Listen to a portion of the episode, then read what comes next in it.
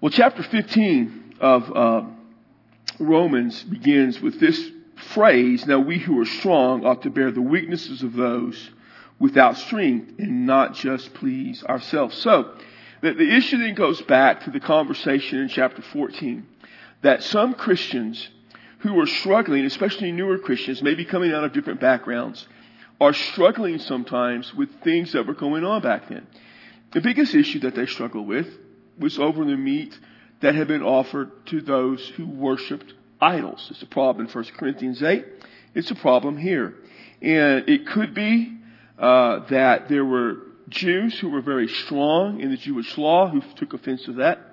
It could be also that some Christians who were Gentiles who came out of that background thought it inappropriate. Now, the position of Paul throughout Romans in, in, in Corinthians is that idols are nothing, so that meat sacrificed to idols mean nothing, and that it's okay to eat it. However, because it was such a difficult issue with people who were weaker of faith, he warned against causing problems or lack of unity with those who were weak in faith by eating that meat and, and causing them to stumble.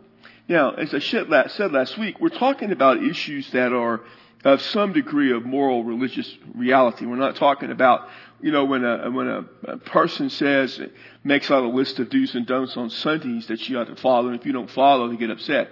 We're not talking about a judgmental person, uh, looking to make you conform to their rules and regulations. We're, we're talking about people who are struggling. We have an obligation to help them come along. We have an obligation to help them grow in their faith, help them mature, maybe get past their weakness. But whatever we do, we don't simply want to take our position and use it in such a way as that we hurt them. And so Paul talks about we who are strong, and he includes himself in that group. Paul would be included among those who understood that any meat offered to idols was not an issue. Paul, because of his obvious spiritual maturity, could understand the bigger picture. And because he can understand the bigger picture, he could see the need to help those who were a little bit weaker in their faith, to help move them along, to disciple them, to teach them. Part of the problem might be sometimes that we have people who struggle with things because we don't do a good job of teaching them, discipling them, getting them to a place where they need to be. So he says, our goal isn't simply to please ourselves. Our goal is to help those who don't have the strength we have. And notice he, he talks about pleasing ourselves because he's going to talk in just the next verse about pleasing the neighbor. Our purpose is never to please men, ever. Our purpose is always to please and honor God. We certainly don't want to put ourselves in a position to please us. And I always look, whenever I deal with things, I look and, and I deal with people and situations, I always kind of look and say, is this about pleasing men or about pleasing God? Because that's the issue. The issue is always about the honoring of our Lord. Now, Paul is saying you don't want to put yourself in a position where you're simply pleasing yourself. But notice what he says in verse 2. Each of us is instead to please his neighbor for his good, in other words, to his edification. Now, he's not saying your goal is to please your neighbor as in position of pleasing God. What he's saying is this. Instead of doing this to please yourself, think about your neighbor, not mankind, but your neighbor, and then he clarifies it for that person's good or for their edification. For their good would be for their well-being. In other words, you're not giving in just to please them to make them happy on this situation, particularly about eating meat offered idols. You're taking a younger, weaker brother or sister in Christ, and you're looking for a way to help them become edified or to grow. So the idea of good for their good is for their maturity, for their edification, than is for their uplifting. Our goal then is to not tear each other down, but to lift up one another. Even in those difficult times. And sometimes Paul would have to be difficult with people. You see that in the church of Corinth, and he was difficult with some person. But the long-term goal of when he was difficult was to get them in the church to a place where they needed to be. Paul is saying, as opposed to focusing on you, focus on your neighbor.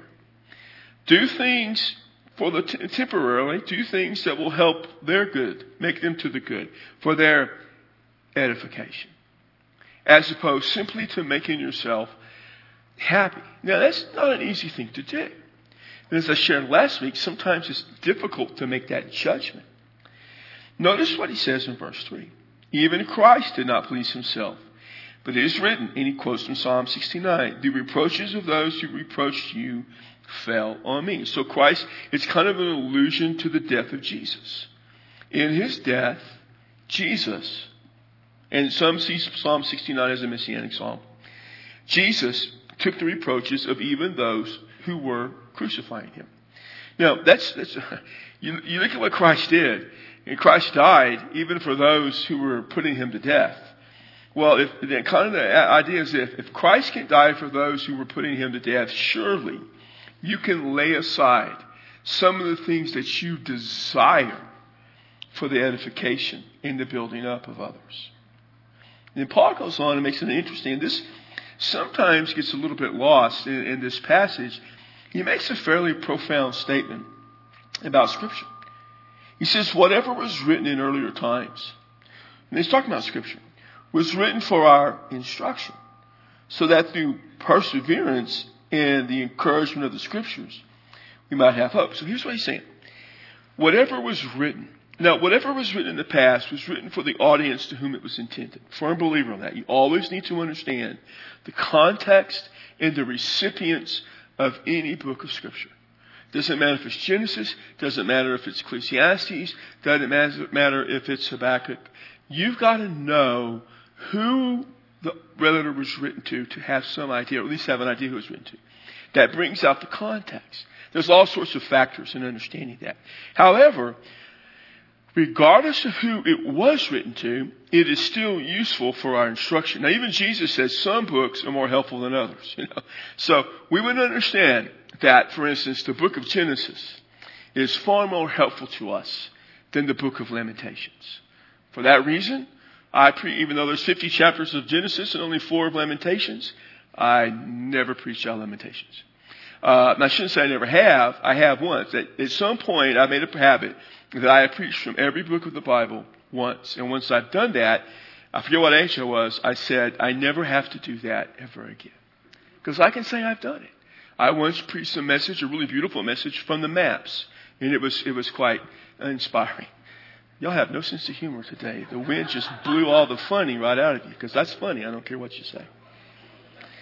It's always good to see the staff laugh at every joke I tell. They, some of them do that. Anyways, the, the thing about it then is while all of the scriptures then can be for our instruction, some obviously more helpful than others. But notice what he says, not only for our instructions, he, he categorizes it this way. So that through perseverance and the encouragement, or the endurance and encouragement of the scriptures, you might have hope. Hope is not just wishful thinking. Hope is a place within the realm of God. When we're followers of Christ, we're following God, there is this sense of hope, this confidence. Hope is a confidence. Paul writes there are three things that remain faith, hope, and love. Faith, hope, love have an eternal value, even into the next life. We will love each other in the next life. There is still a faith in God. And there is the realization of the hope Hope is not the wishful thinking that Christ will work in our life. It's the confidence that we have of Christ working in our life. Scriptures provide that confidence. Now, it does it in a couple of ways. Through perseverance, that is encouragement, and I mean that is in, uh, endurance, perseverance and endurance, and then encouragement. So to persevere is to endure. It is it is a word that that talks about sometimes the, the, the athlete who is in course of training for an athletic event has to persevere and endure over the rigors of training. It is not a passive acceptance, it is an active overcoming. And then encouragement is that which gives us confidence. It's that which lifts up our spirit. So that Paul is saying, y'all need to follow the example of Christ, who, you know, took on what he took on of our sins. But also in doing that, just as we quoted from Scripture, the Scripture is there to help and instruct. And if they were, the Romans, to go back throughout the Old Testament Scriptures, they would see passages that would give them encouragement. Be holy, for I am holy. Love your neighbor. Uh, you know, these types of verses and passages of Scripture that would strengthen them up in difficult times and bring about unity. Then he says this then in verse uh, 5, 6.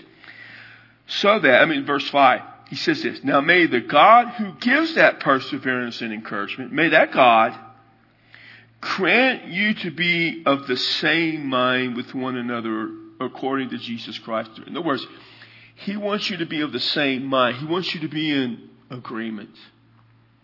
Now, what, he's saying is, y'all need to get on the same page.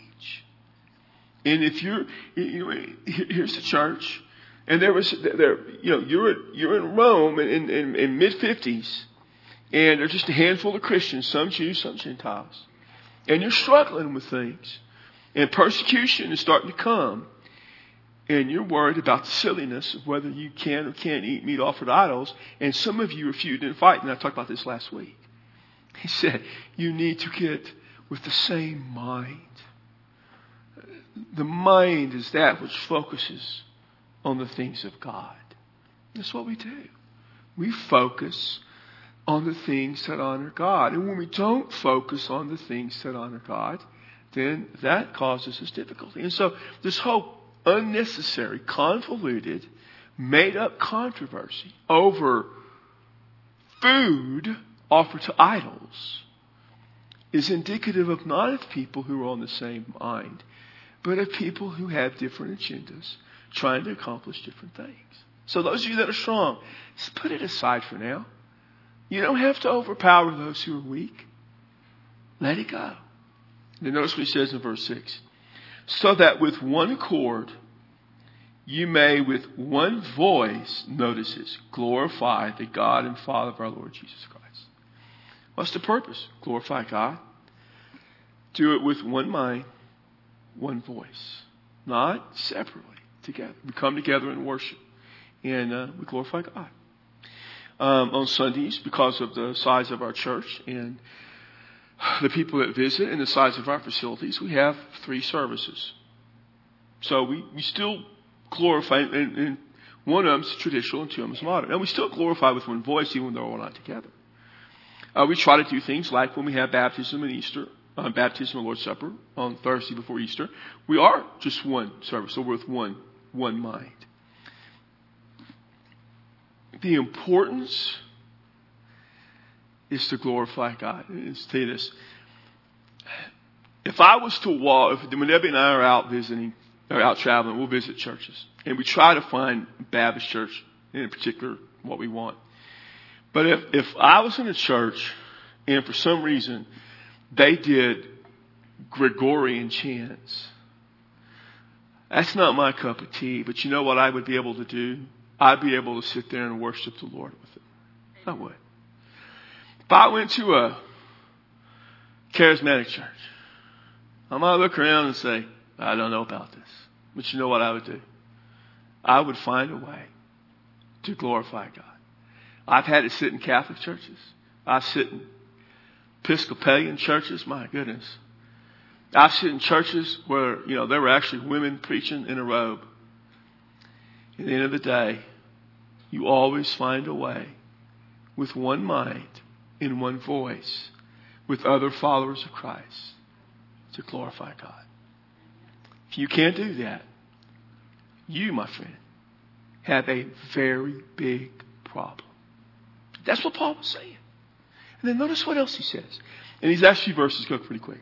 Therefore, in light of all that, accept one another just as Christ also accepts us to the glory of God. Christ accepts all to the glory of God, accept one another. You can have some minor disagreement, sure. Um, some people may never get over meat being offered to idols. They may never reconcile that, accept one another.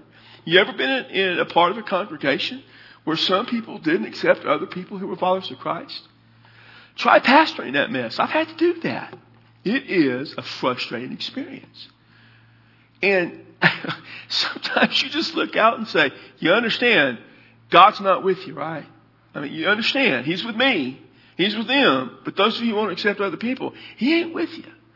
Because Jesus accepted them, and you won't. It's crazy. Simply crazy. For I say that Christ has become a servant. Notice this verse 8, because now he's going to talk. This is where you get that he's kind of talking to the, some of the Jews about Gentiles.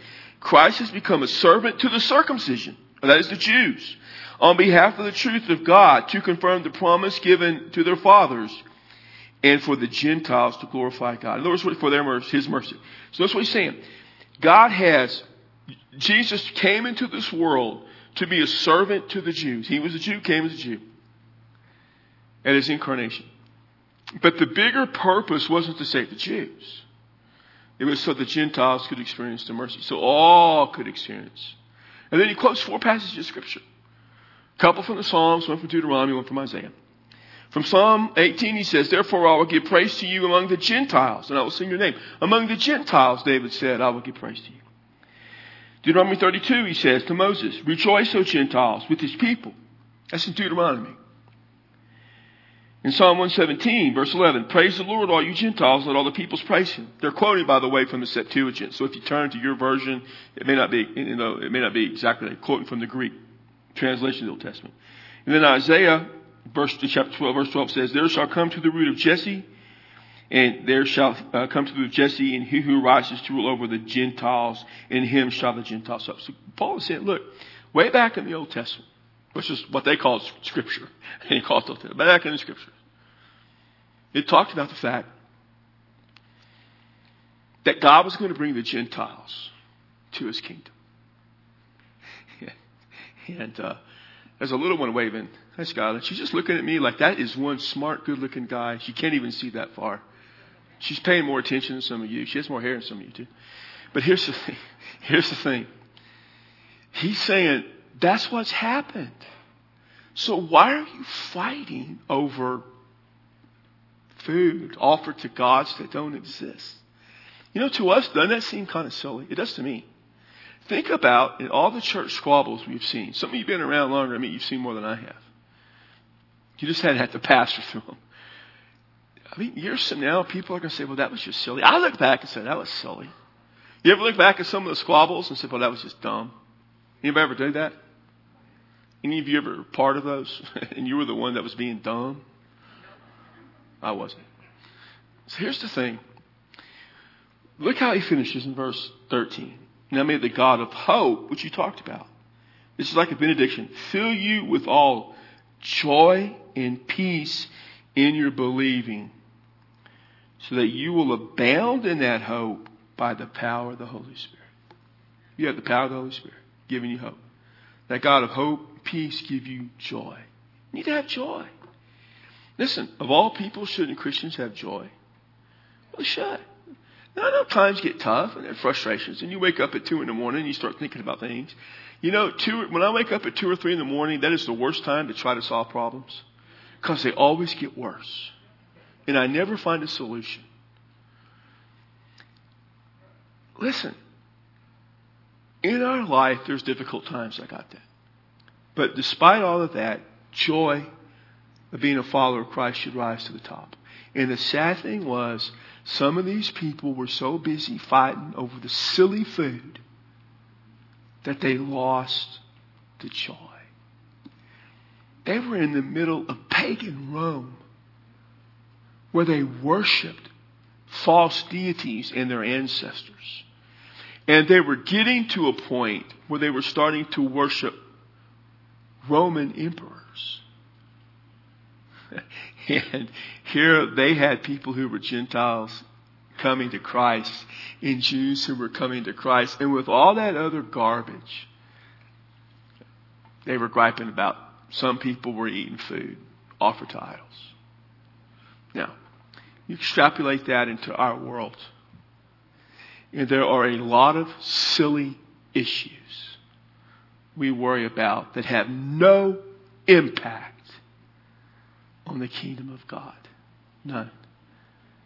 From whether or not I wear a tie, to the color of carpet, to whether or not there's a pulpit, to whether we sing out the 1954 Broadman hymnal or the 1975 Broadman hymnal, or we don't use the hymnal at all.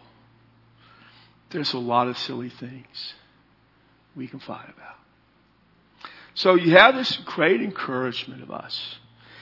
And this is why I say over and over and over.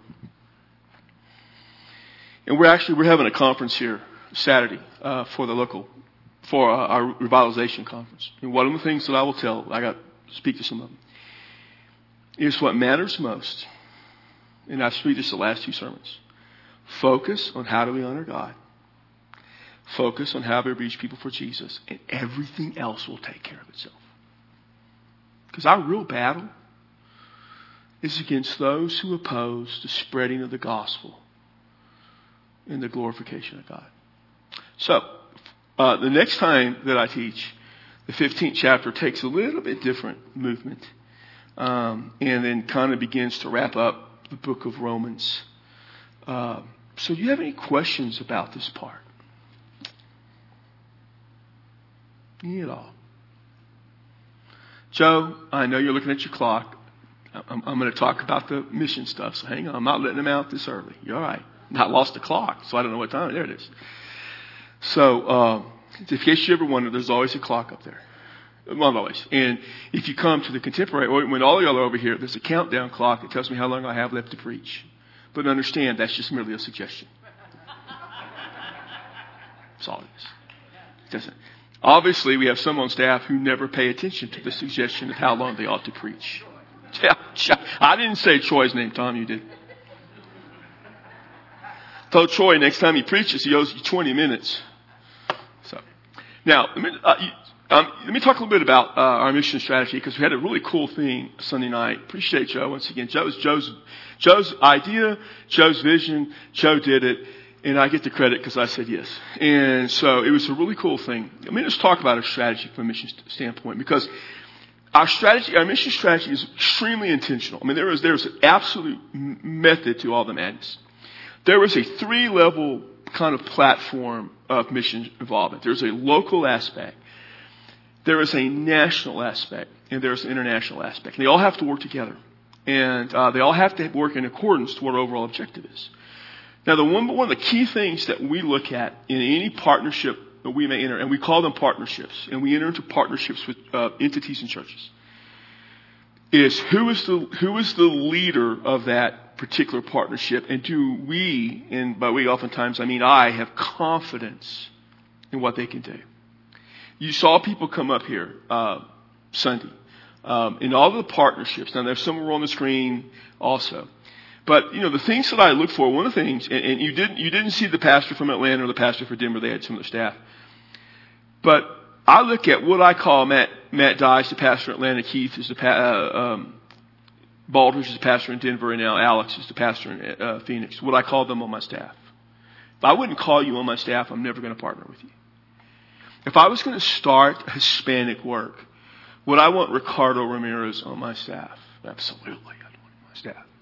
And so for my partnerships, it's kind of what we look at.